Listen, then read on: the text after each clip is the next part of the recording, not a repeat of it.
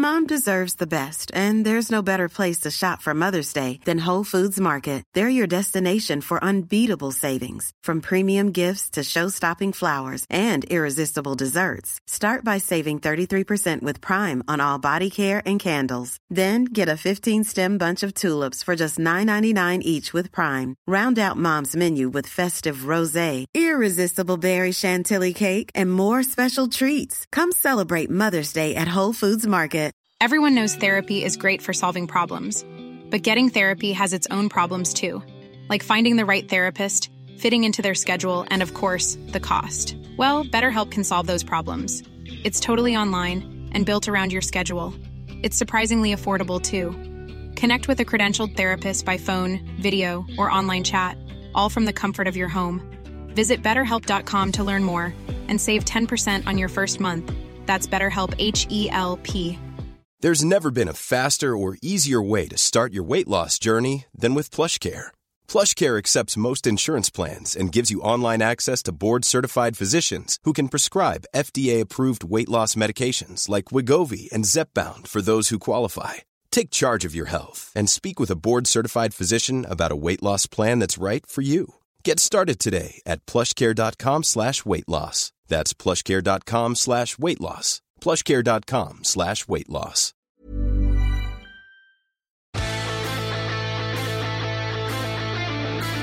No such thing as a media ban. We don't have a media ban. Ah, you do? No, we don't. A donkey's eat and a donkey's eat a pallet. There's nothing else to eat. He was massive. Legs, ass, built. But I burst out laughing watching him.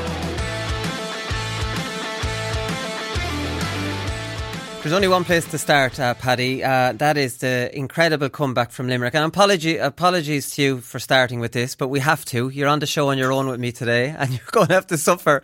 There's no like. I mean, think about this. Like, I mean, they were dead and buried at half time. Like, I mean, they were 11 down in the first half, 10 down at half time. Like, this Tipperary tired in the second half. There's no doubt about that. But they were they tired like normal human being players. Limerick were superhuman in the second half. They didn't get tired. If anything, they became energised by the halftime team talk. They didn't look in any way tired, and they gave a second half performance that was pretty much beyond belief. Yeah, it was kind of for the ages. I think that performance. Um, but I know you say and buried at halftime. I certainly didn't. No, and but that's Like, nor- that's take a message normal. from the top. That that's normal. You're from Tipperary. You're thinking the worst. I don't think so. No, because I, I can remember 2019 All Ireland final, 20 minutes to go. I said this game is over. Like you know, this Right. team had Kilkenny and it was over. And I said I, I was I brought my mother to the match yesterday, and she said three goals now. Jeez, we're going well. And I said we'll need every one of them um, because that was to me Limerick in the first half were absolutely dead. Now Tip were flying. So don't get me wrong, Tip were absolutely flying. But there was a there was there I'd say forty percent or fifty percent Limerick were playing it honestly, like if it really, really what they were at. And when they upped the gears in the second half, Tip put so much into the first half that they were able to blow them out of tackles, uh, work them so hard. And it was in in a lot of ways it was a reverse of the first half. Tip were able to break up Limerick's play in the first half, but when Limerick did it to Tip, it was devastating uh, consequences. Um, now Tip will always look back at a couple of things. I think that first goal could have really been avoided. Uh, probably a poor option, and then we got turned over for the goal. And when when Limerick, sorry, are playing that well and they're coming back at you like that, you certainly can't hand them scores. But uh, they were hey, they were full value for their win. They're absolutely awesome and really showed again another feather to their bow. That that kind of a comeback. We'll talk about that puck out um, in part two when we analyse the game because it was that sharp puck out really was, you know, it, wa- it was a killer blow because the three points in a row turned into one three and now it's back. Now it's now I started thinking I have to hold, do hold my hands up. I said to the father at half time, I says Limerick are going to be beaten here. Tipper flying it, they're absolutely all over them, and it's hard to turn around a flat performance. Even Henry Shefflin, um, now he said Tip would win handy. I thought that was getting maybe getting carried away with themselves. I thought Limerick would, would have come would have come back, but it has to be said, Paddy, the Gillane red card, that was a big huge talking point. Would Limerick have won that anyways, do you think? Like, I think everyone will agree that was a straight red card. Yeah, sure. Look at I uh, as a Tipperary person, what I'd be saying first is Tip have a lot more, and I haven't heard much about the Gillane red card in Tip because I think we're just concerned about our performance. But as an analyst, I'm saying obviously that was a red card. Um, he flicked out, hit him on the knee, and looked like a nice slap this time. I know some people say Cahill goes down a bit easy, but that was obviously a nice smack at Hurley. So look, that was a straight red. Uh, Kilkenny, or sorry, Limerick. Why did I Kilkenny? But Limerick were in the ascendancy. Um, they were really, really strong. I still think it would have been a really difficult match for Tipperary. Um, but that could have just given them space in their back line to ping the ball around and not be closed down as much as they were in that second half. And we were every time Tipperary came out with the ball, there was Limerick lads all over them. So look, that can change the match. But Tip got the decision against Clare. We got the penalty that you know Yeah, most yeah. people would agree that it wasn't. So it evens itself out. Um, and even the Seamus Flanagan one, the game was over at that stage nearly. But um, that was probably another one, really. Yeah, no, that pro- probably was. Gillane did that against Cork a few years ago and got sent off for it. Nearly the exact same thing. I don't know, was he pissed off that he wasn't starting? Because there was no real need for it. Barrett wasn't really fouling him or doing too much. And I know Barrett might get inside your head off the ball and maybe that contributes into it. I, do, I don't know. But, like, I mean, one thing that could have done it could have demoralised Limerick, you know, their their efforts at a comeback. Because I know they scored the first two points before that. I remember Tom Morrissey kind of celebrated one of his points, and like then you're thinking, geez, it's a bit airy to be celebrating now. Wait till you get to you know four or five. But they were obviously riled up. That might have taken the wind out of their sails if they went down to fourteen men. Yeah, that's the words I was saying, wind out of sails. And it's like, you suppose, we talked about 2019, All Ireland Barrett gets, or Hogan gets sent off. Like people say, oh, Tip would have won that anyway. I, I don't, you know, always go for that. I think maybe on the day the better team, fine. But it does completely change it.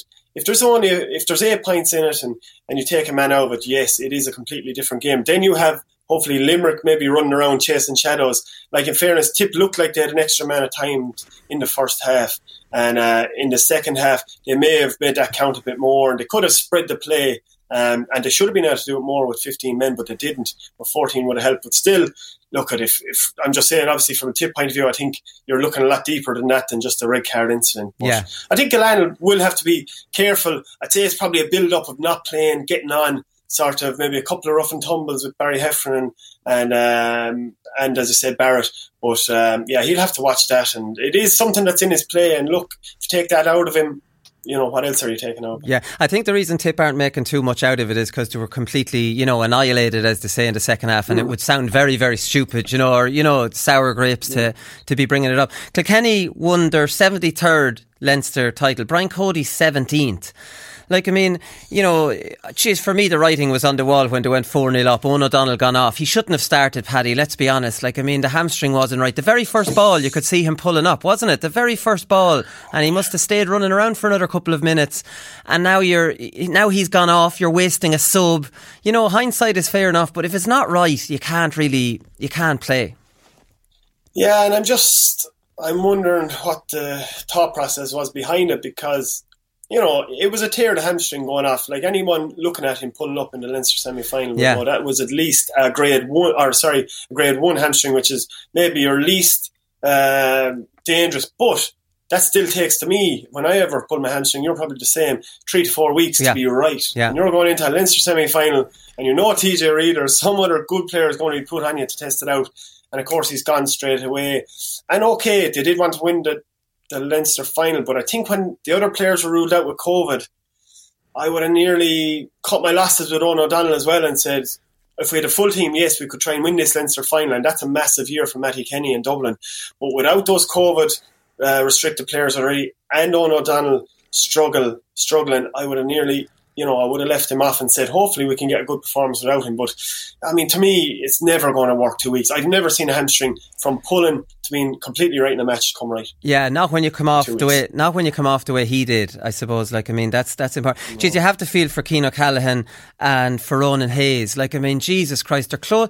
Like, you, when when I think about this, and you obviously have to be respectful of the COVID thing and uh, people, you know, who whose family members have lost lives. But the chances are these two fellas are perfectly healthy. Only they were a close contact of somebody who also might have been perfectly healthy, but it was a, it was a positive test. And they're missing a feckin' Leinster final over Paddy. I'd be tearing my hair out. I'd, I wouldn't be like I would lose my mind. I don't like I would. I don't know what I would do. But they, they missed the Leinster final, you know, and know. potentially not a bother on either of the two of them. absolutely flying it probably at home with the feet up, you know, looking at podcasts. But it is, it is, t- and and we're actually getting to a stage now of when are we stopping declaring these types of things? When are we saying that close contacts aren't as dangerous as they were before, and that we have to get on with life. And I Yeah. understand this is that middle ground now. Um, and as a layman, it's very hard for us to say they should have been allowed play. And actually, they're only going out into a pitch anyway, so they probably wouldn't spread it. So it is a really difficult situation. But you really, I just feel for them because provincial finals, you get a few years out, and Dublin have some had some really good years, but they've also had some down years where they wouldn't get near a Leinster final. So they're massive days for them. And look at, I thought like you, I thought it was you could see the way the game was going. Yes, Dublin fought really hard for a long time, but like Tipperary, they ran out of a lot of gas. They had to give everything to be in that match uh, at stages and, and keep onto the coattails of Kilkenny. Um, but without the, those players, and they're picked because they're probably the strongest, fattest, fastest, fittest, and, and best hurlers. And without them, you're really, you know, you're going into the bottom, not the bottom of the barrel, but you know, you don't have a deep panel anyway. And now, you know, it's it's getting harder and harder. Yeah, Ronan Hayes was a big loss because Hugh Lawler cleaned up in the air in there, and he was going to be a big loss. Obviously, Cian O'Callaghan and Fergal Whiteley and Oisin O'Rourke, they were close contacts too, so they were gone out of the subs. You know, so it's just, it's just very it's very disappointing, and especially the point is, you know, all these things. uh, It was always to protect the vulnerable and maybe their grandparents at home and things like that, and they're all vaccinated now. So I don't know. I, I, I don't want to go to too, but I just feel terrible for them. Dublin don't get in Leinster finals too often, and for them to miss, um, you know, they could easily they could easily have played, but you know, obviously they had to follow the the guideline. Mattie Kenny said after the game, um, our guys were very brave there. We asked them to be brave and drive on. They were very brave between the two injuries in the first half and losing the six guys was a massive loss. You know, he seemed, he says our guys did themselves proud. They did Dublin proud. We'll regroup, and I suppose all in the context of of maybe the, being hit so hard with the injuries and the COVID thing. Like maybe sounded like Dublin almost were a beaten docket before the game, and you know, because for me they were well beaten in the game. The game wasn't a contest for the majority of the second half, and uh, usually Mattie wouldn't say he's proud of them. You know. Uh, I don't know. It feels like, geez, lads, you just stay close to Kilkenny today, and you know you've you've done yourself. You know, it feels like they were beaten before they went out. I suppose is the point I'm trying to make. Well, like I was looking at it on, on television, and it popped up on the screen that said these guys were. I only saw it at the last minute that they were out, and I felt they were beaten before they went out. And I try not to be disrespectful, just honest of what I thought, because I feel Kilkenny are going well, and I said, "Geez, without these guys, you know." Cian O'Callaghan to me is a great, great man marker, and you both ends of the field. When you get the ball in there, you want to be safe. You want a ball winner, and you want somebody to protect on the other end. And, said, and then I said to myself, and Eoghan O'Donnell is starting. I said, this is a recipe for uncertainty, um, and I don't think you could be uncertain playing a Leinster, final. If they had all, you know, all their top players playing, I think they would have said, yeah, we have a right shot of beating Kilkenny here. We've often performed well against them. And it just, it was like the gods worked against them the other day, really, and a lot of what was going on. So, do you know what? Mattie Kenny isn't too far wrong. I think he's being as honest as he can be. Um, and I think that's going to prove to be a really troublesome Kilkenny team over this year and the following few years. And do you know what? He is right. It is very difficult when you have Hugh Lawler, very good fullback, but he's not up against the match that he's supposed to be against. And Mark Schutte has been brilliant before for Cuala and Dublin. But like over the last few years, between injuries and being involved with Dublin footballers, he hasn't really been exposed to much intercounty hurling. Yeah. So I think, you know, you're not putting like with like there. He's not. But Schutte hasn't been the same since he came back with them at all. To be honest, like he just he, he hasn't he hasn't been able to crack on, crack on to it. Brian Cody said after the after match, we have a young team, a young panel, and there's obviously some top class experienced players in there as well, which there is. And Kilkenny now amazingly have a bench. Right, so C- Cody was never well known for, for bringing lads on. Like, I mean, that's the old school managers, me 15 and that's it. Like, he'd bring one or two on, maybe three. Now he's bringing on Michael Carey, what a what a speed merchant he is. I would advise Brian Cody to have a look at Kyle Hayes yesterday and maybe have a cheaper version in in in Michael Carey as a as a, a well look he's not a Kyle Hayes's but for that speed coming from wing back I mean that's pointed away. If that's not the future of wing backs in hurling if you have that kind of speed uh, maybe it is. You know you've Cillian Buckley you've Walter Walsh you've Alan Murphy uh, Mike, James Bergin who played well when he came on. An impact off the bench now Paddy huge impact off the bench. Um, but I suppose, look, you're saying for the last few years he hasn't used many subs, and I think that's because they hadn't been developed yet. But certainly back when we played, there was oh somebody coming in. Martin Comerford came in in 2011 and probably made the difference. Got a goal there when we were when we were kind of on top and coming back. So plenty of times when they've been successful, they had a lot of people come on. Like TJ Reid was a sub in 2008 and came on and scored five or six points in the All Ireland. So it is something he would have liked to have, but he's after developing. That's what I admire about it. It's taken two or three years. I mean, how many people wanted to know uh, Cody Gone over the last few years? I suppose. Look, I always maintained he was getting the most of what he had, and I think they look back to what they are. They, they, they, were a bit more new age, obviously. I'm not saying they were lumping every ball down. They were finding their stick passes, but they had a great mix of driving in long. And you know what? The old school, the men won't get out with the ball, the forwards tackling like backs. Yeah. And to be honest, they had honesty there, and they were all all over the Dublin backs who just, you see them in the last 15, 20 minutes they were gassed out, um, and uh, that's a great sign of, of that Kilkenny team. And I think they have a right say in this All Ireland.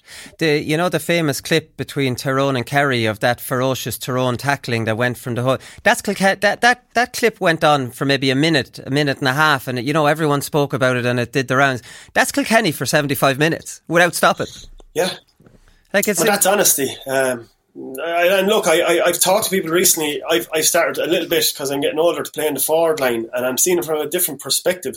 There's umpteen times, and you probably know, same in football in the forwards, umpteen times you can not make a, a run or not cover space or not support the man, and nobody will actually know in the stadium. Nobody yeah. will know at the match. The manager won't know. And I think that's the true sense of what honesty is and what a team is, is you make the run and you cut the space out and nobody will see and it makes it just that bit easier for your team. If I was to pinpoint one thing that Kilkenny get right, it's that. It's that there's that honesty that they're always getting back. And he has picked people who can move. I often say Tipperary maybe struggle with mobility around the field. He has guys on the field. You look at Martin Keoghan there. When he came on hurling first for Kilkenny a few years ago, he was extremely raw hurler, but he was able to move around the field. Billy Ryan was probably different. He was more of a hurler. Now you see him getting involved in the play, and he's as teeth tough as any of them. And I think, you know, you would look on the field there now, if they had any other jersey on, you'd still say it was a Brian Cody team. Yeah, yeah, you'd identified. So there was a brilliant game in Thurles on Saturday evening. Um, fantastic game. Clare obviously won A Clare have a great record against Wexford, let's be honest. Should be 4 0. It's 3 1. Um, yeah. You know, after the game, then it kind of turned into the Davy show. Like, I mean, we know Davy and he had a bit of a run in with, with Paul Galvin. Not a run in, it was Paul Galvin responded back to it. Like, this is definitely contrived by Davy after losing a game. Like he started talking about, uh, he says, "Can I say to people, people have brothers and sisters, mums and dads, people that they actually care about them, and what people in the media and Clare have done is absolutely disgusting. What people on social media have done is disgusting. What one or two people, one or two clubs have done, instead of looking at themselves and how they can make their teams better, they've tried to pull us in a place we don't need to be. That's grand, but in general, the boys and girls trolled and getting online abuse, it's not good enough. And I would challenge the government to stand up and make these faceless people accountable. What the hell has that got to do with losing a, a match? Like the, the boys and the girls getting trolled and uh, cl- calling on the government. That that's our shite talk. That that is trying to re- deflect away deflect away from the match. And that, that kind of stuff, it doesn't really have any business in post match matches. Like, I mean, it's, it's clear, he's clearly doing that for a reason. Well, I'd love to hear the question that was actually asked him because, you know, was it a current affairs journalist was there asking him about it? Because I don't know how you get onto it. Um, look, I, I've often talked about Davy Fitz. I've been a player on the field while he's been on the sideline for plenty of years, and everyone has got it. You know, his own players have got it in a manner that's, you know, not encouraging. Like that's like borderline abusive. Officials are getting it. I mean, we talked about up in Antrim recently. He's starting a row for no reason, yeah. and you know he gets banned for a match. Uh, opposition players get it. I've been involved in a college's match. We're going around for the parade, and he's roaring at our players in our parade that he managed at club level. so there's three or four, there's three incidents of him yeah. bullying straight away or attempting to bully but it always goes back to boohoo to everyone else. And, you know, in his book as well. And look, I don't think family members should be abused and this and that. But I mean, you know, world's smallest violin. You know, that's yeah. that's you know. Let's not let's not say you're a saint yourself. I mean, and what I really dislike, what really really annoys me, is it was said to him after the Antrim match. You know, and he said, "Look, that's the way I am. You know the way I am. That's the way I go on." Well, that's why is it okay for you to go on and expect everyone else to be virtuous? No, and also the other thing I didn't like as well is just the people in Clare just stop questioning me and my family. Well, they have questions they want answered. A lot of people are asking them in respectful ways. I have no idea what's going on. But there are obviously people in Clare not happy with some of the things that are going on. I think everyone's entitled, if you're involved in committees, if you're involved in clubs, wherever you're involved in, you're entitled to be questioning what you're doing. And I think that's democracy and that's the way everything should be run in a country. So look at pure deflection, um, you know, family members aside, you know, answer the questions about the team. Well, that's it. Paul Galvin, anyway, says Davy Fitz loves to play the victim when it suits him. He's far from a victim in how he behaves behind the scenes when front, um, while front, while fronting to the media, and I can personally attest to that. Hope someone in the media has the guts to ask him hard questions now. Always the victim, never your fault, David. So, like Galvin wasn't holding back, and like I mean, I think it was Eddie Brennan uh, replied, uh, "Never a truer word said." But I don't like I, that. I was shocked. Yeah, I don't. I, I was don't. shocked that the, that they did. Yeah, I don't Yeah, like. I mean, the, the, the playing the victim thing annoys me. Like, I mean, I get more abuse online than any. Like, you don't come on crying about it. You just have to take it. Like, and even at the Eddie Brennan interview that time, Christ Almighty, you were slated, but you don't come out crying and saying, "Oh, poor me, look at all the abuse I'm getting." You have to accept it, and that's like, you know, Davy's a divisive character, and his father's a little bit mm. maybe maybe you don't know his father that well to say he's a divisive character. No. But if you're in public life in Clare that's part of the job. You know, it's part and parcel of it for managers, players, and abuse is wrong. Online abuse, we know that, but public figures get it all the time. Like, I mean, crying about it, I, I don't know. I think, I, I definitely, there's no doubt in my mind he, he had that pre planned because he often does it after matches, anyways, Paddy. Whenever he loses, he talks about abuse that he's getting. Whenever he wins, he doesn't seem to talk about it at all. I know. Um, and, and look, come here. Frank Murphy got the same in Cork. You know, if we're just talking about his dad, I don't know anything about the man. Um, he was getting questioned for years and had to get on with it. Yeah. So if you're going to take that public job where you're involved in a passionate business, like it's a passionate sport, and that's his business, unfortunately, if you're involved with it, people are going to want answers when things aren't going right, and it's publicly they're going to want. them. Like so, you know, you could be involved in whatever private business you are, and it's it's in within a you know any any corporation or whatever, and you're going to be questioned from the inside. But this is a public. The public are entitled to know where their money is going when they're you know supporting the teams. And sorry, that comes with the territory. Yeah, I completely agree. Come here, Laois have redeemed themselves again. Like, I mean, this this seems to be the case. There's some sort of mental block in the Leinster Championship for Laois in the last years. They got hammered by Dublin, redeemed themselves against Clare in Nowlan Park. They, then they get hmm. hammered by Wexford, even worse, and then beat Antrim, and then Jesus, could easily have beaten Waterford. You were watching this, Paddy. I'm delighted you were watching it because I was like, I watched the Sunday game this morning and I was watching it. I was really pissed off that they, they didn't show much of the game, which is fine. Now, Anthony Daly made a comment and saying, and Laois completely changed their game plan. And then Des moved on to some other game. I was like, what did they do? What will you tell me here? Like, so I'm trying to read match reports and see, and Cheddar did allude to it that they, you know, they, they kind of went almost, Cheddar says, we've stripped it back uh, to getting the simple and fundamental things right first. Getting those tactical parts and adjusting to those tactical parts, we need to do better. So, like, I mean, Cheddar saying he just stripped it back. I would have liked to have seen a little bit more. I know every county supporters has the same gripe with the Sunday game, but Jesus, give us a, give us a little bit more than that.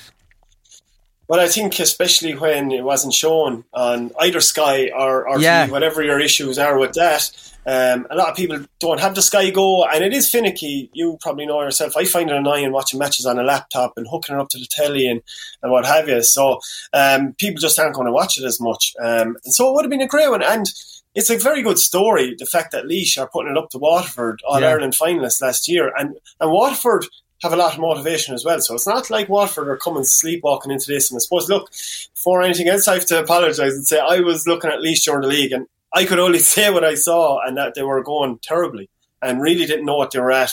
Um, but look, I looked at it yesterday. They were equal physically um, and the way they hurled. And if you're, if I was looking I just think they played it really simple. Like how I like hurling, or maybe a lot of people like hurling to be played. You get in under the breaks, you beat your tackle, you hand it on, hand it on to a free man, and he pops it into the forward line. And look, they played really, really well. They were very, very hard to break down. I think Paddy Purcell coming back into form, though, for me, like he is so elusive Yeah. when he's playing well. When he's reading it, and the same thing happened against Antrim, against Antrim, the same type of goal onto the break. And hurling is different like that. When you don't think and you're just coming onto these breaks, it seems to happen over and over and over. And he got got three goals in the last two games with nearly the same sort of stuff. But he was he's he's a top tier player, really. To be fair to him, and um, they were lucky the other day. They got things going, the water break, and maybe for once for the underdog, the water break came at the wrong time when they scored the goal. Well, that was it. So, like, I mean, they went ahead at that water break. With 10 minutes to go, they were ahead. Unbelievably, you know, they were trailing. And like Cheddar said afterwards, we could have won the game. I'm not interested in moral victories. I think there was five in it at the end, but that was a last minute goal. I'm interested in finding out how we're going to improve ourselves against these teams, learning and developing and turning over some of these teams. Like, the, the, the, the reality is, like, and I'm the same with Gaelic football. It went so it, football hurling gone tactical and a lot of dropping off and leaving men free. Stop leaving men free. Like Tipperary showed and Cork showed against Limerick. Stop leaving their men free. They won't score as much. And uh, Tip might have run out of, of steam. But if you mark the opposition's men and you leave some enough forwards up when you have the ball, like you know, you're you're onto a, a kind of a, a fairly logical starting point there straight away, Paddy. Yeah, I think there's a better balance that teams are looking to get. I think sometimes when you play a Limerick, it's hard to know what to do. And I get that. I, I do get that. It's like, okay, if we step up on them, they're quite strong. Like I saw Dan McCormack hanging out of Cian Lynch all day. I was at it and he was doing great for a long time, or at least breaking even.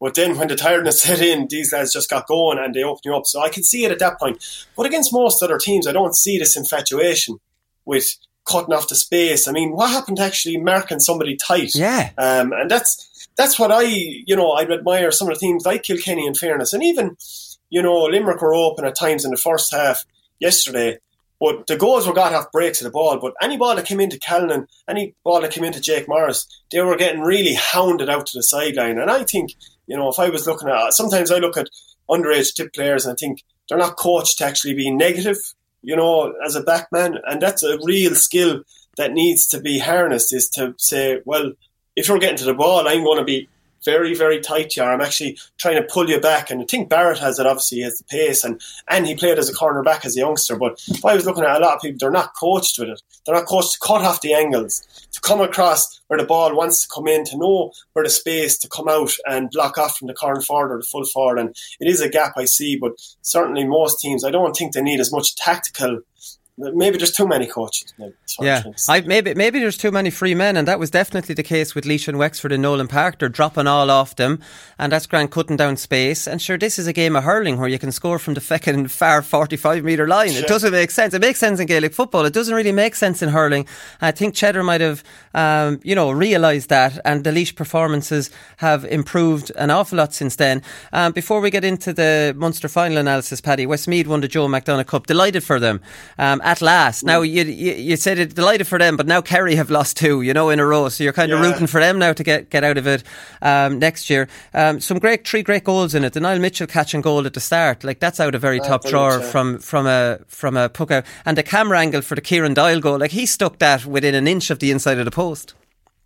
Postage stamp, absolutely. And there were two kind of similar I suppose I was looking at him like a defender, like they were unbelievable finishes. But I said the same ball twice, ricochets the same or catch the same direction and no covering behind from Kerry. But then we're going back to maybe hanging too many men back. But I think sometimes uh, if we're talking about uh, the level just below Liam McCarthy, that's a lot of the time when a, a player, you know, a back man has the judgment to say, I actually have to leave my man now and go back and save that area. I'm moving back. I need to I need to run away from my man and get back in and save save the 21 yard box. And I think you know when I grew up, that's the way I thought.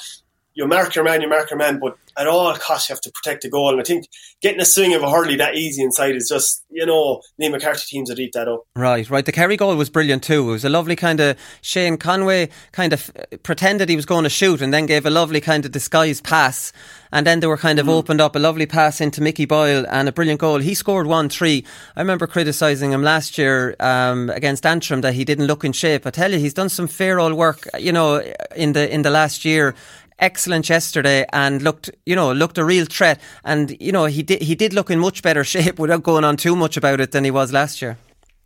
Well, he did, and actually, I read just just by chance. I was reading a couple of interviews before matches, and he did say that he had felt the pressure after getting a bit of criticism. But he said he did go out and got into better shape, which I don't know what's which is is it good to hear it or bad to hear it, I don't know, but he obviously made a big effort. But it is difficult. He he was saying he played over a decade for Kerry and you know, it's probably difficult to keep that motivation, to keep in shape around COVID times. Is it, yeah. is it ever going to come around the corner that we hurl again? So look at fair play to him for getting back this year, and obviously really, really talented hurler. And more, it was more of an orthodox year this year. You're right. You know, last year came after lockdowns yeah. and then came after not knowing what's going on, and then a winter championship. So I suppose mm. it was complete. He's a, he's like a he's a hero in Kerry because I did I criticised him. I didn't think what I said was too much. Jesus, the pushback I got off it from Kerry hurling people.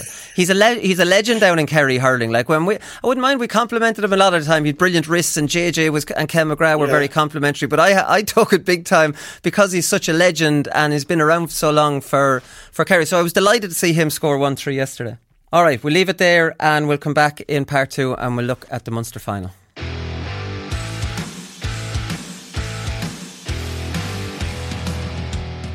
Okay, so Tipperary 321, Limerick 2 29. So, like, I mean, it was a very convincing win in the end. Tipperary got a consolation goal, you know, to put a little bit of respectability on it. But let's focus on the first half first, and then a game of two halves. uh, like, I mean, like the old question my friends always laugh at me with, you know, the analysis: were Tip that good in the set, in the first half, or were Limerick that bad? And it, you know, and the the other way around. I think it was just Tip were that good, and Limerick were a little bit off it. They had their tactics perfect. Dan McCormack back on Cian Lynch, like you said, they had a savage battle. I think Cian Lynch started well first 10 minutes. Dan took, and Tip took over.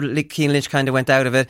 But Lynch cleaned Dan, to be fair, in the second half. Um, you'd have to say Tip dropping Brendan Maher off, Dan McCormack, Martin Keenidge, a little bit like Cork. We we we speculated would would they do that? Matched up against Limerick all over the field. You'd Brendan Maher free and you Declan Hannon kind of free, and that was kind of it. But Limerick or Tipperary weren't letting any wing forwards free. You know, none of the short ball, and she's they were well able for Limerick. You know, in that in that in that battle they were well able from, and I suppose Tip as well got a nice start. They got the the goal off the break and a couple of goals off breaks. The only thing I felt was um, that first half we did get nice purchase off of, off the long puckouts. Yeah, and I often say to you, I think if you rely too much on long puckouts, eventually you know it'll come back and, and, and the other team will get a run at it. So I think Liam alluded to that after the match as well. Um, but the first half, Tip worked so hard. You know, they were all over the place. They kept a great structure in the back line and their midfield and their forward line really worked hard. And I don't think we've ever seen uh, Limerick, sorry, in the last few years be turned over as much as they were. They were kind of sometimes running out of ideas because what they rely on is the opposition to come to them hard and try and turn them over. They'll break the tackle and they're brilliant to lay off a pass then.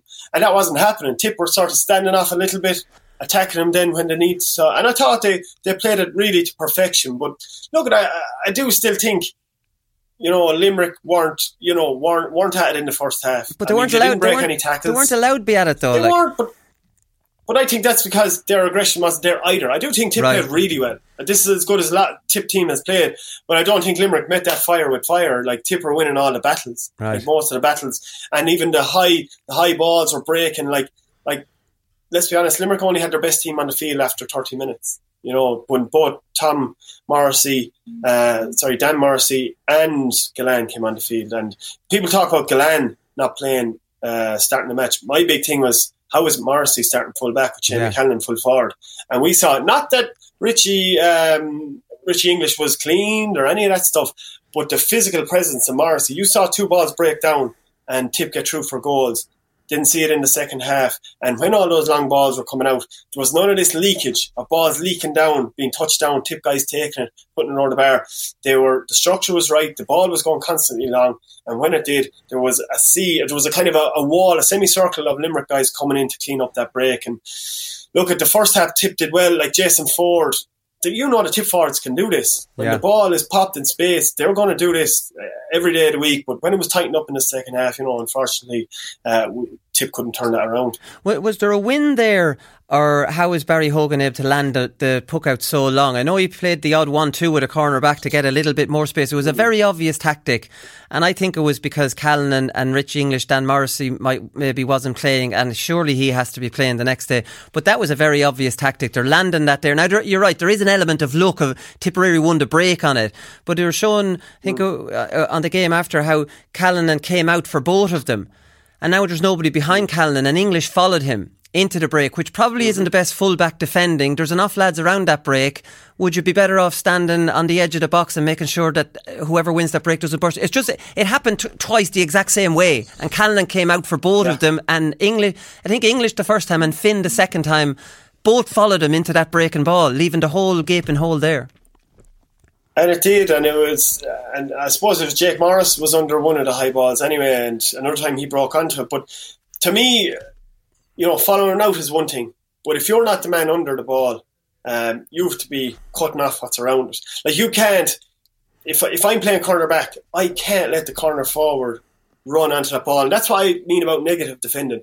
Break the ball down, and if a tip guy gets it, make him get it where he's not running onto it. And twice, two tip guys running through in a row, Bubbles and um, Morris yeah. and Jake, and yeah, they stuck it away. Like they're going to stick it away, but nothing like that happened in the second half. Not one break like that happened, and they learned it at half time. But to me, that if you're talking about Limerick, were Tip brilliant and Limerick sloppy. Tip were great to get onto the break, but Limerick can look at that again and say, lads, we can't let guys run unopposed through off breaking ball and have such wide gaps. And I think if you were to say, God, how were Limerick bad in the first half? That's the sort of sloppy stuff that you know they, they shouldn't be doing. Right, because like I mean, John Kiely said after the game that there wasn't much, a uh, little bit of structure change. He said, but they stretched us, or he said, just physically engage in the game um, was what they did in the second half. And like I mean, it's very old school analysis. It's just they got bloody stuck in. Now I think Cian Lynch went wing forward and, and Hegarty went in uh, centre forward. Maybe that was the only change that that you saw. Or st- what structure is he talking about? Maybe Dan Morrissey coming up and structurally tightening up those long puckouts or something. I'm not sure. Yeah, they stepped up a little bit, but I think he's not far off in saying they engaged physically more. They were way more alert. Like I was on the side of Diarmuid Byrne in the second half, and he was stalking Noel McGrath on the wing. So he had one one head looking at him, but he was going to attack a ball if it was out in front of him as well. And all the 15 were more like that. You saw Tipperary to work out balls in the first half, and Limerick were just off it.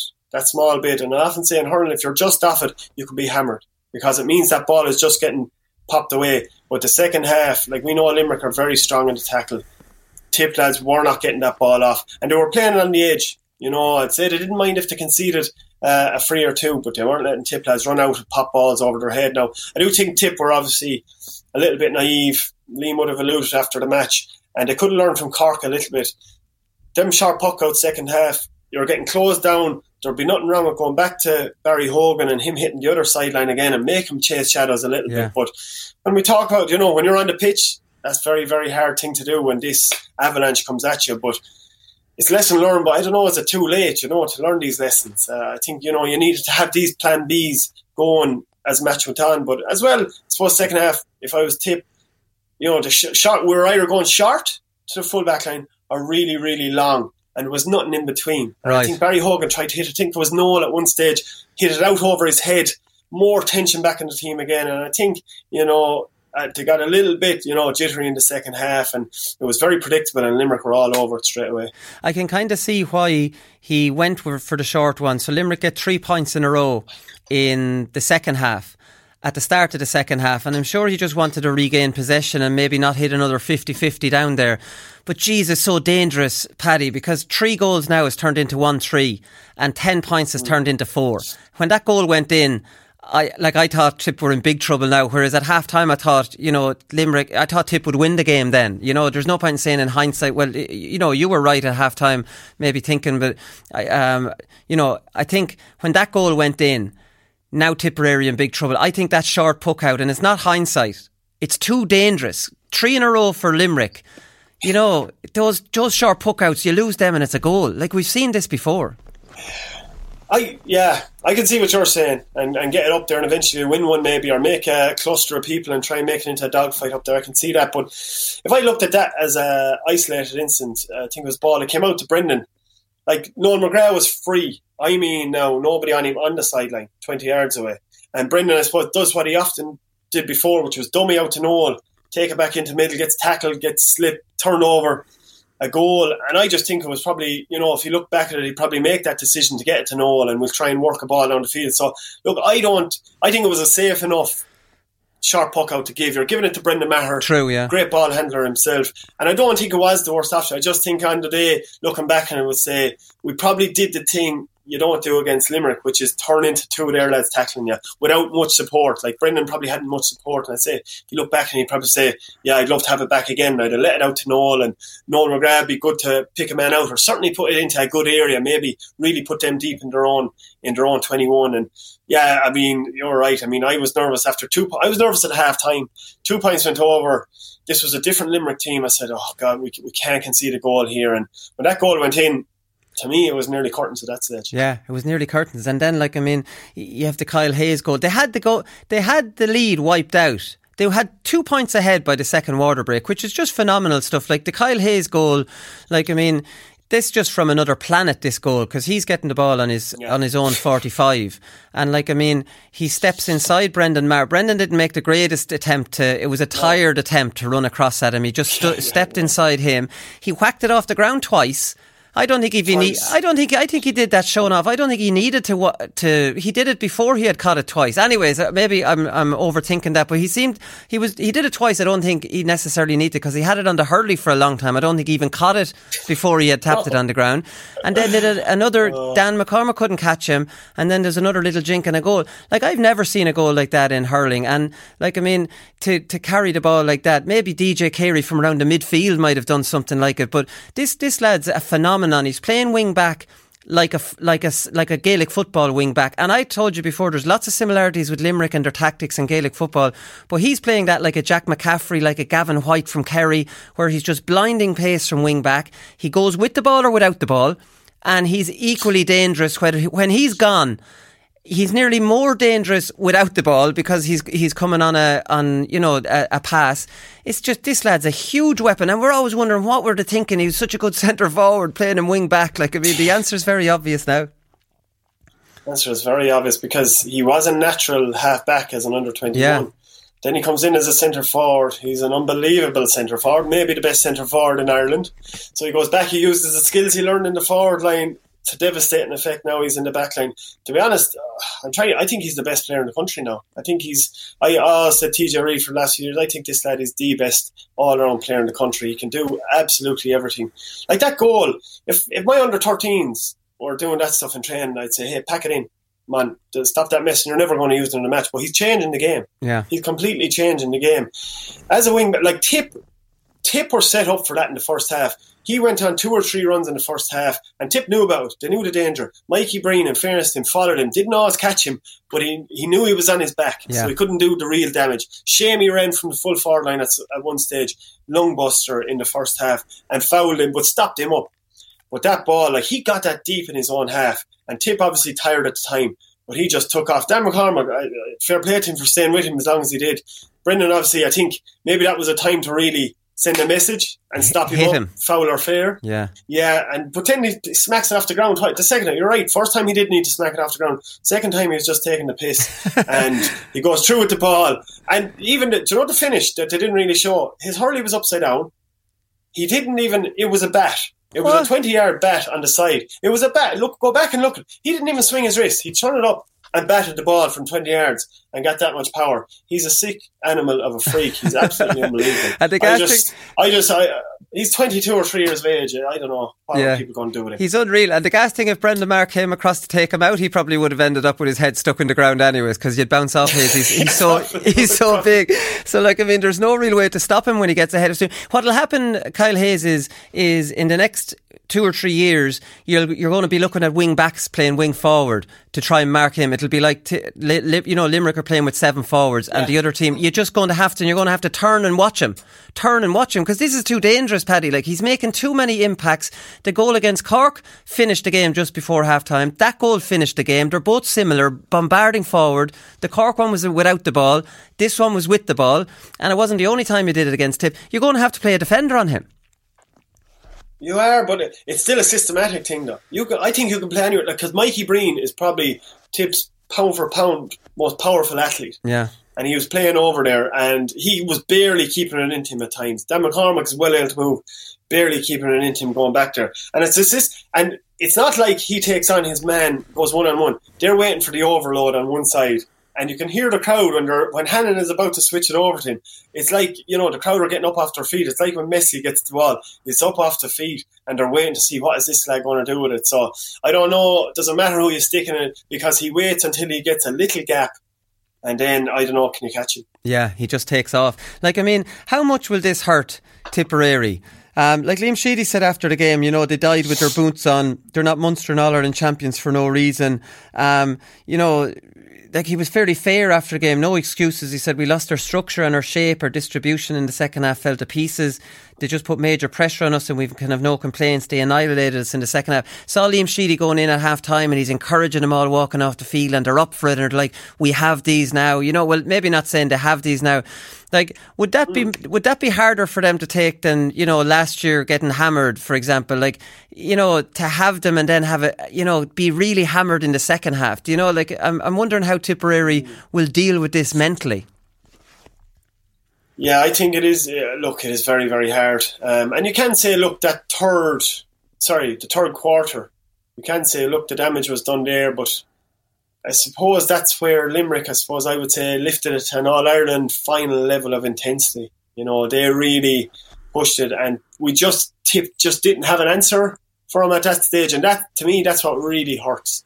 That's what really, really hurts. And in terms of losing your structure, I think that starts to happen when you're plugging holes everywhere, that nobody is winning their battles and you're losing scores and you know you could be you're playing midfield and you're saying to yourself well I, maybe I need to get down after the break here and you're winning nothing around the field you're not winning 50-50s and everything seems to be working against us so I think it, that really uh, you know looking at a lot of defeats Tip have had that'll hurt an awful lot because they put so much into the first half but I did look I looked with five minutes to go in the first half and I could see a couple of Tip lads you know hands on the head blowing hard because they were putting so much into it. And, yeah. you know, Limerick were, t- and, and, it, and it got him a 10 point lead, you know, got him a 10 point lead, but I think it left him with seriously nothing much in the second half in the tank. And, you know, I was talking to somebody today and I said it was like if you had a middleweight boxer against a heavyweight and they both had the same skill.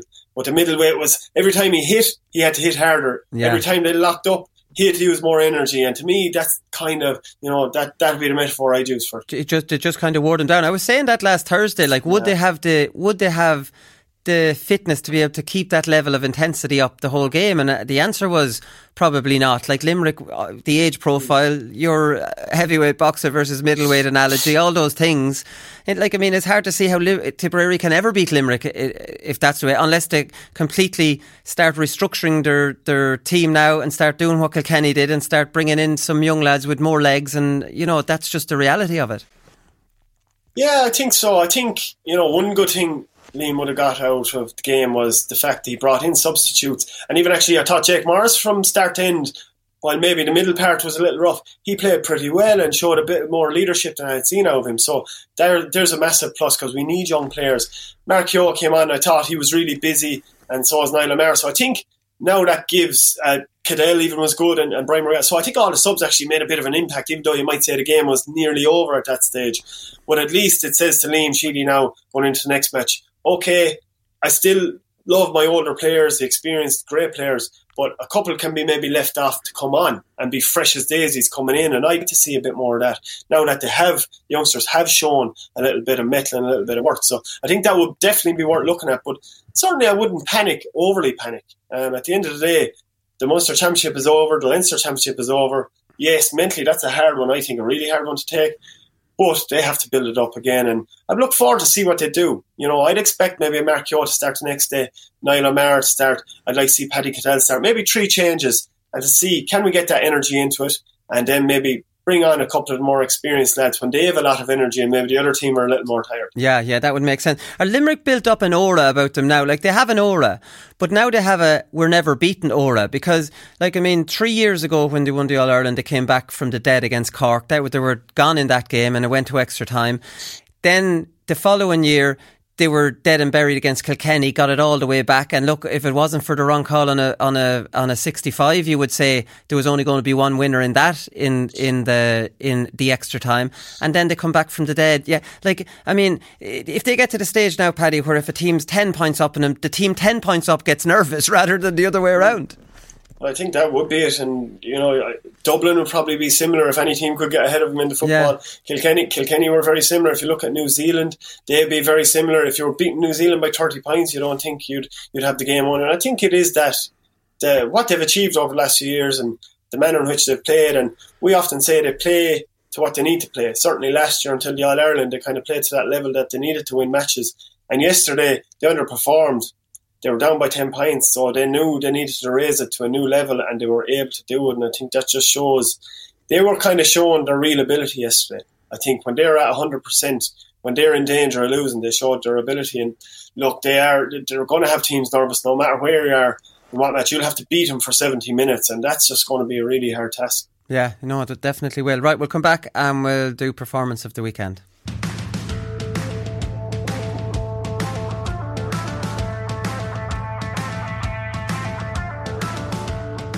Okay, so the first nomination for performance of the weekend has to go to Cian Lynch. He got the man of the match. He only scored a point, Paddy, but it wasn't. This wasn't a scoring performance. This and this wasn't a flicks and I look great performance. This was getting down and dirty and winning ball and being a leader and being a, a hardy bit of stuff and being all those things that you want out of you know one of your best players. Like almost the most of all the unbelievable things he's done on the pitch. You'd almost say as a man you know, that was a real manly performance out of, out of him. And, and like, I'm not saying that other performances weren't, but other performances we rave about his skill levels. Where yesterday we're raving about, Jesus, there's a good bit in that lad.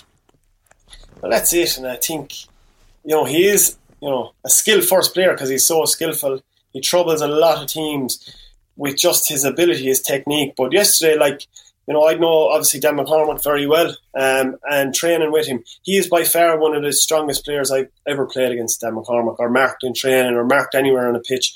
Um, it doesn't look as strong as he actually is, like Paddy Maher's style strength, like really, yeah. really strong. And Cian Lynch won some great balls off him yesterday. Like, you know, caught. now Dan did his own work, but by the end of it, Cian Lynch had probably worn him down a little bit. And even in the air, I mean, Cian Lynch isn't that tall, you know, he's a regular height fella. But just his technique and his strength to hold off the man was absolutely fantastic. And Tip hit him. Tip hit him with shoulders and hopped off him, and you know he kept coming. And I think probably for a lot of Limerick players yesterday, it was nearly one of their, their greatest moments to be able to just take that and the physical pressure and come forward. So no, brilliant, brilliant uh, performance, and he seems to be getting better and better as well. Yeah, no, he definitely is. Jason Forde, like, I mean, you'd, you'd feel sorry for Jason Forde because, I don't know, do all the good games that he plays well in, Tipperary seem to lose and he doesn't get that same adulation maybe as mm. Flanagan or something, or Seamie Callanan or something like that. Like, seven from play. I think all seven were in the first half. How was he free all the time? You were at the match. So, like, I mean, what was going on here? Like, was he, he was dropping off Hannon? Is it, is it William O'Donoghue or Dara Donovan were falling asleep here? They were, but you see, Tip, we go back to then. Oh, Tip wanted more. Tip work hard. Tip were working harder. They were winning the ball in their back line. Limerick had to follow them down because they were able to come out with such ease. And when they did, Tip were managing to get away the passes. The, the tackles weren't weren't dispossessing the Tip men. Then it ended up Declan Hannon's never going to follow his man out. That's not his game. That's not his job. So he was sitting back, and Jason Forde was having 30 or 40 yards of space. And Jason Forde like, wrists are, are ridiculous, absolutely unbelievable. And he's not really going to miss too many. Like, he might miss one free one, that's it. But he was free for nearly every ball and barely needs a swing. But great play. I think he's getting better and better every year. He's getting fitter and fitter every year. And look at at least you know going forward, Tipperary have him as a talisman, no matter what happens with with other players. But yeah, great player. But look, you saw the second half. They, if you're talking about structural, they imposed themselves on Tip were able to hold their structure because of that and therefore swashed up all the space that was in the tip forward line. So, you know, he didn't get room in the second half to move and um, you know, I suppose that that was it. You know, he didn't get a much ball after that. Well, did you notice, like, was O'Donoghue or was um, O'Donovan uh, detail to watch him a bit more, or was it just they had more possession and it didn't look? Because, like, I mean, would this not be identified as a big weakness for Limerick now? Like, I mean, Hannon has no interest in marking, and Tony Kelly took him to the cleaners a couple of years ago, you know, in, in that game in Thurles when he was at centre forward. He won't mark. Like, he's just not marking. He's watching. Surely to God, that's that's teams are looking up, going, Christ, look what Jason Forde was able to do. They definitely are, but you used to say that about a lot of teams, and it's a dangerous game to target somebody in intercounty hurling and in any hurling actually. because a lot of things have to go right. It's too hard a game to, to be that intricate.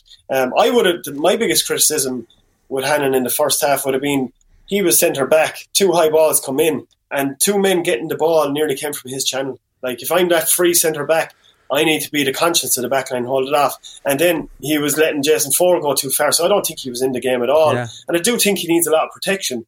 Um, and a lot Limerick people mightn't like that, but he does need a lot of protection. But you know, he's a great hurler then when he's on the ball. But that forward line in Limerick gives that protection in the way they tackle, and they did the second half. They didn't let Tip lads out with it, and then Tip got that little bit of nervousness in their puck outs. They weren't able to find their man, and then he could just sit where he wanted because Tip weren't able to, to find their half forward line, find their midfield, and after that he'd be fine when dead. He'd play brilliant after that, and that that's what happened to me. Yeah. So Declan Hannon had a very, very bad game yesterday. Sometimes when, like, I mean, you know, he plays well, you'd say he plays well, but like he's dropping off. Uh, forward. At what point does Declan Hannon, being the experienced centre back, or John Kiely or Kinnerk, say, push up on him there for five minutes because he's doing too much damage. You know, he, he, he, they never tried to engage Forde at all. Like uh, maybe there is a lesson. I know you, you can't target too much, or but like I mean, if I was the opposition manager, I'd say he won't mark. Stay ten yards midfield side of him, and I want anyone who gets the ball to be looking up. He's free. Play through him all. Play through him all the time. I would say that's you know an, an obvious thing to do against Limerick. It definitely is, but the, the, the trick of that that works. But the trick is you have to win the battle first. You have to have them at sixes and sevens trying to come and tackle your backs and your midfielders, and you have to be breaking the tackles, handing it on for Yeah. those holes to beer. If you're not breaking out through the Limerick attack, which is really, really the, the trick of it all, then you'll never get the opportunity. There'll never be those holes opened up. And if you talk about Declan Fannin or Hannon having a good game, right?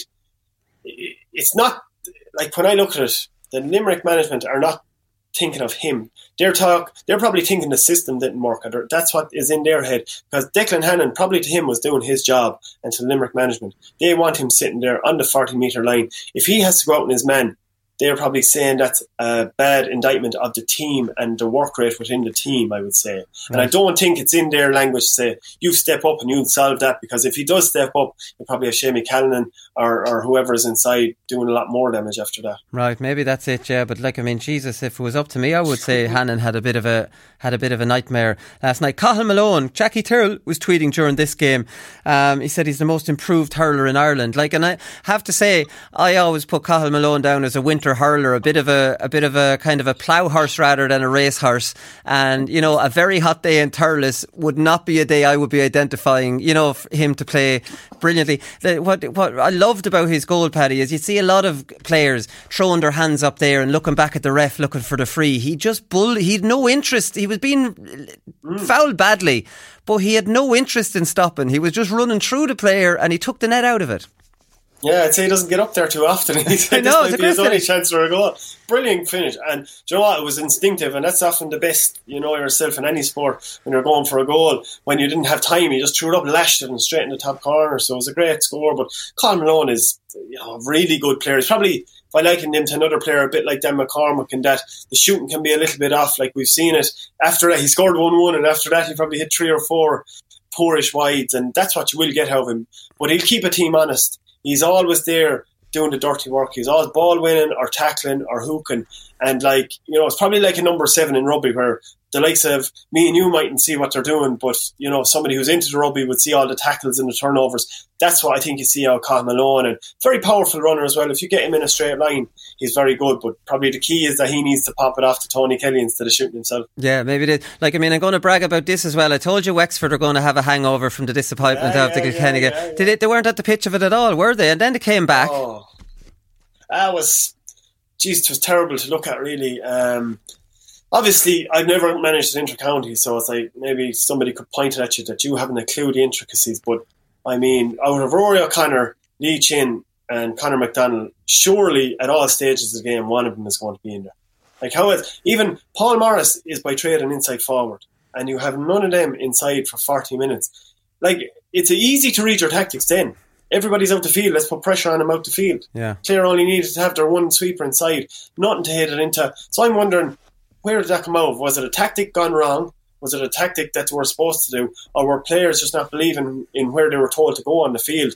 Either way, it's concerning, and you'd say Wexford, you know, the way they're playing, like that's that's probably the end of the road, really, isn't it? Yeah, they showed a lot of heart, I suppose, to come back. They got eight in a row to get right back into the game, but Clare were able to push it back out. I'd say that is the end of Davy in Wexford. I, I think, like, I mean, he's probably brought them as far you know, as he can bring them. And like you say, you have Lee Chin, you have Conor McDonald, you have Morris, you have O'Connor, who looks an exceptional, exceptional player. You'd like to see another manager see can he get a bit more, you know, maybe out of them.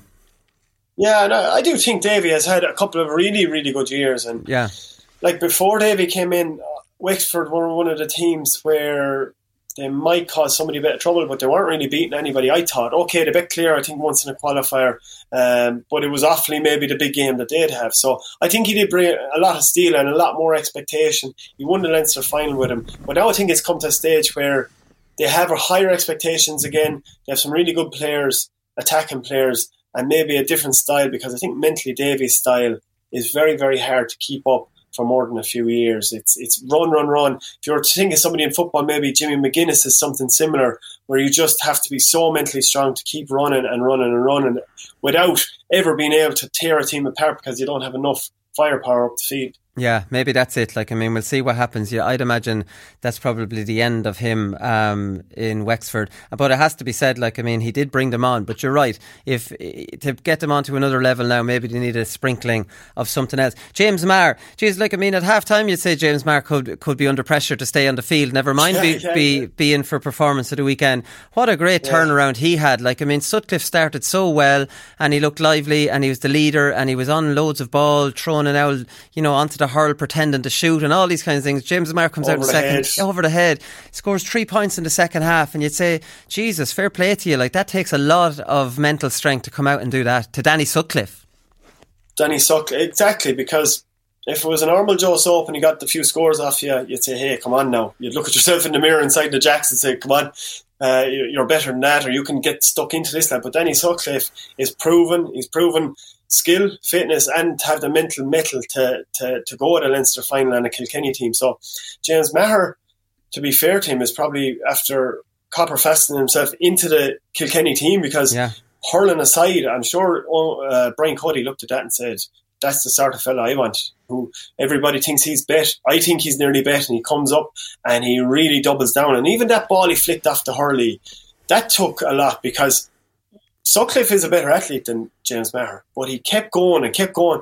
Last second, got back and got that flick, and you know I think a real symbol of what the Kilkenny team has been this year so far. Um, but what a performance and a couple of couple of unbelievable scores. And as Jackie Tyrrell said, he is a natural half forward, but as I always say.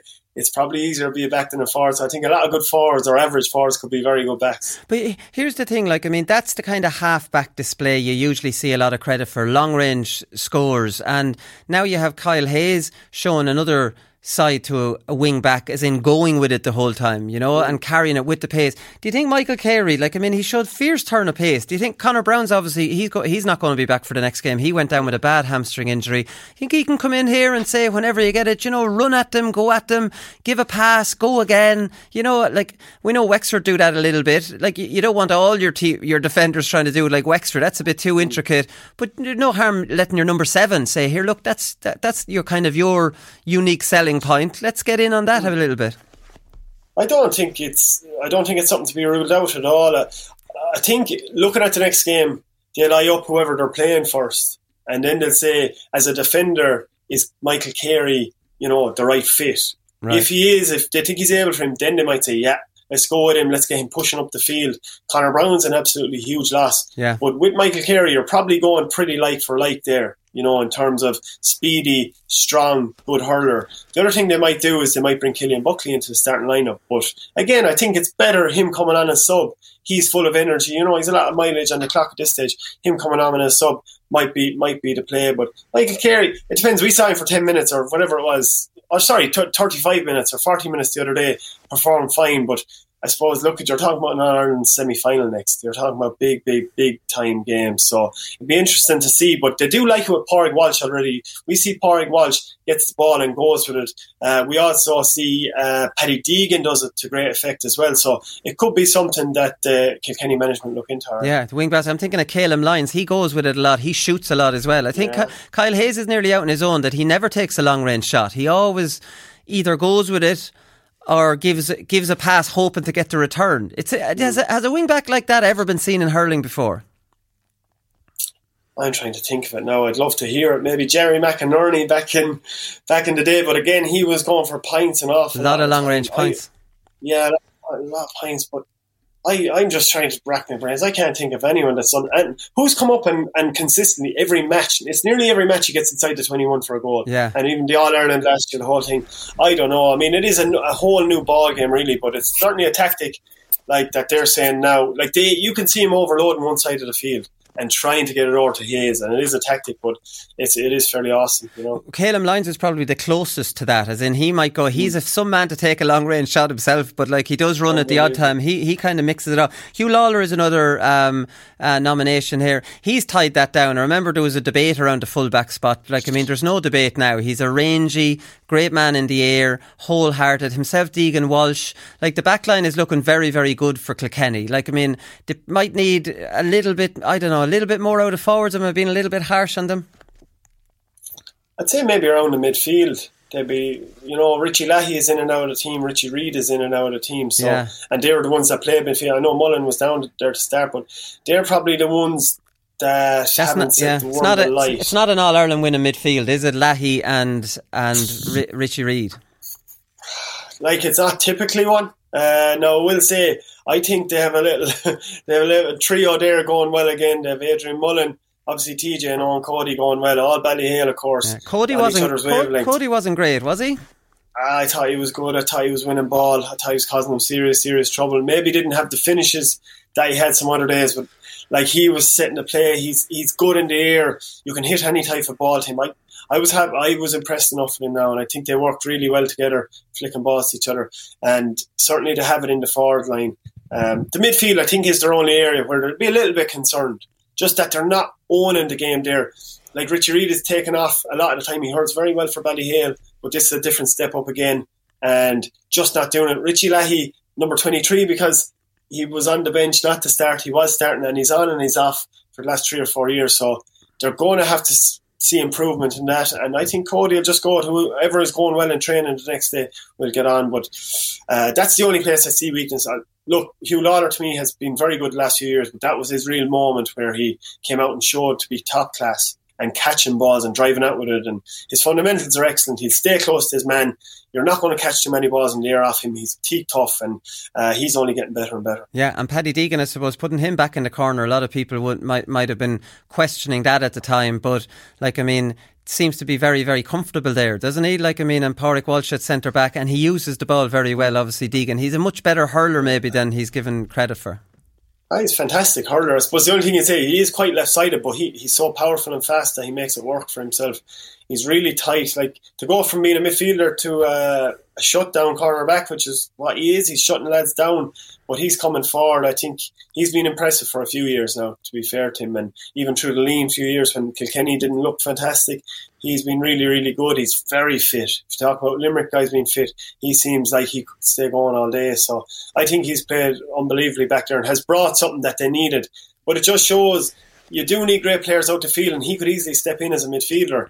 But if you're not set in that full back line, then you'll always have your weaknesses. Yeah, exactly. So I don't know who to give it to between Kyle Hayes and Cian Lynch um, here. Obviously, we didn't mention um, we didn't mention Mitchell, Niall Mitchell from, from Westmeath, who scored 1 4. His goal we mentioned uh, was absolutely outstanding. He scored a brilliant goal off his left hand, hand side over at the sideline. The one I liked was the real nonchalant one off his right hand side, just from a tight angle. It's like he was turning around to give it back outside. It was like he was taking the piss almost a little bit. Not in a dis- I don't know, I don't want to say that disrespectfully, but he was he tapped it on his hurl and was looking around and then just nonchalantly kind of tapped it over on the right side. Do you know the one I'm on about? It was like a, it's just like a lot of ah, Asher's just uh, ex- expressing himself. I suppose they are playing well, and that's that's what you do. But um, no, look, it's a great score as well. But I don't know. Are you going to be picking this contender of the week. I think it's like Kyle Hayes is a complete freak of a number seven, and he's going to change Yeah. number seven. And then Cian Lynch gave the most leadership, you know, manly performance you'd ever see. So I don't know. Do we give a giant one? I can't decide. I'll let you decide. There, you're the you're the tip man. You can des- you can decide who pissed you off more. Pissed me off more. Cian Lynch because he was on my club mate, so maybe you'll give it to him. As for pissing off Dan McCormack, Cian Lynch gets the performance of the weekend. So congratulations to him. A brilliant performance. Right, great stuff, Paddy. We'll be back on Thursday, All Ireland quarterfinals and the relegation match between Laois and Westmeath. So the message to Westmeath from Laois is enjoy your Joe McDonagh. Go on the beer for the whole week and really, really, really, really fill that cup. Fill it several times outside in the beer gardens. Right, we'll leave it there. We'll be back on Thursday. We'll talk to you then. Good luck. No such thing as a media ban. We don't have a media ban. Ah, you do. No, we don't. A donkey's eat and a donkey's eat a pallet. There's nothing else to eat. He was massive. Legs, ass, built. But I burst out laughing watching him.